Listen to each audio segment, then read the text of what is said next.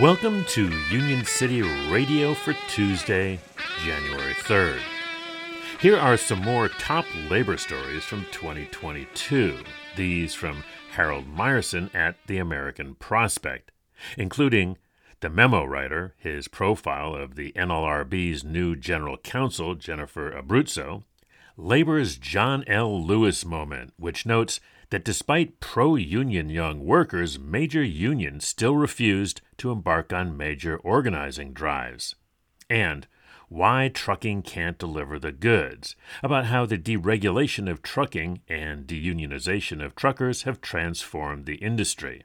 You'll find these stories and a whole lot more at prospect.org. Today's labor quote is by Harold Meyerson and Stephen Greenhouse, who wrote, all this anger and energy have created the possibility of a rebirth for American labor unions. In today's labor history, on this date in 2021, more than 400 Google workers organized the Alphabet Workers Union, an affiliate of the Communications Workers of America. Union City Radio is supported by our friends at Union Plus. Find out more at unionplus.org. This has been Chris Garlock. See you on the line.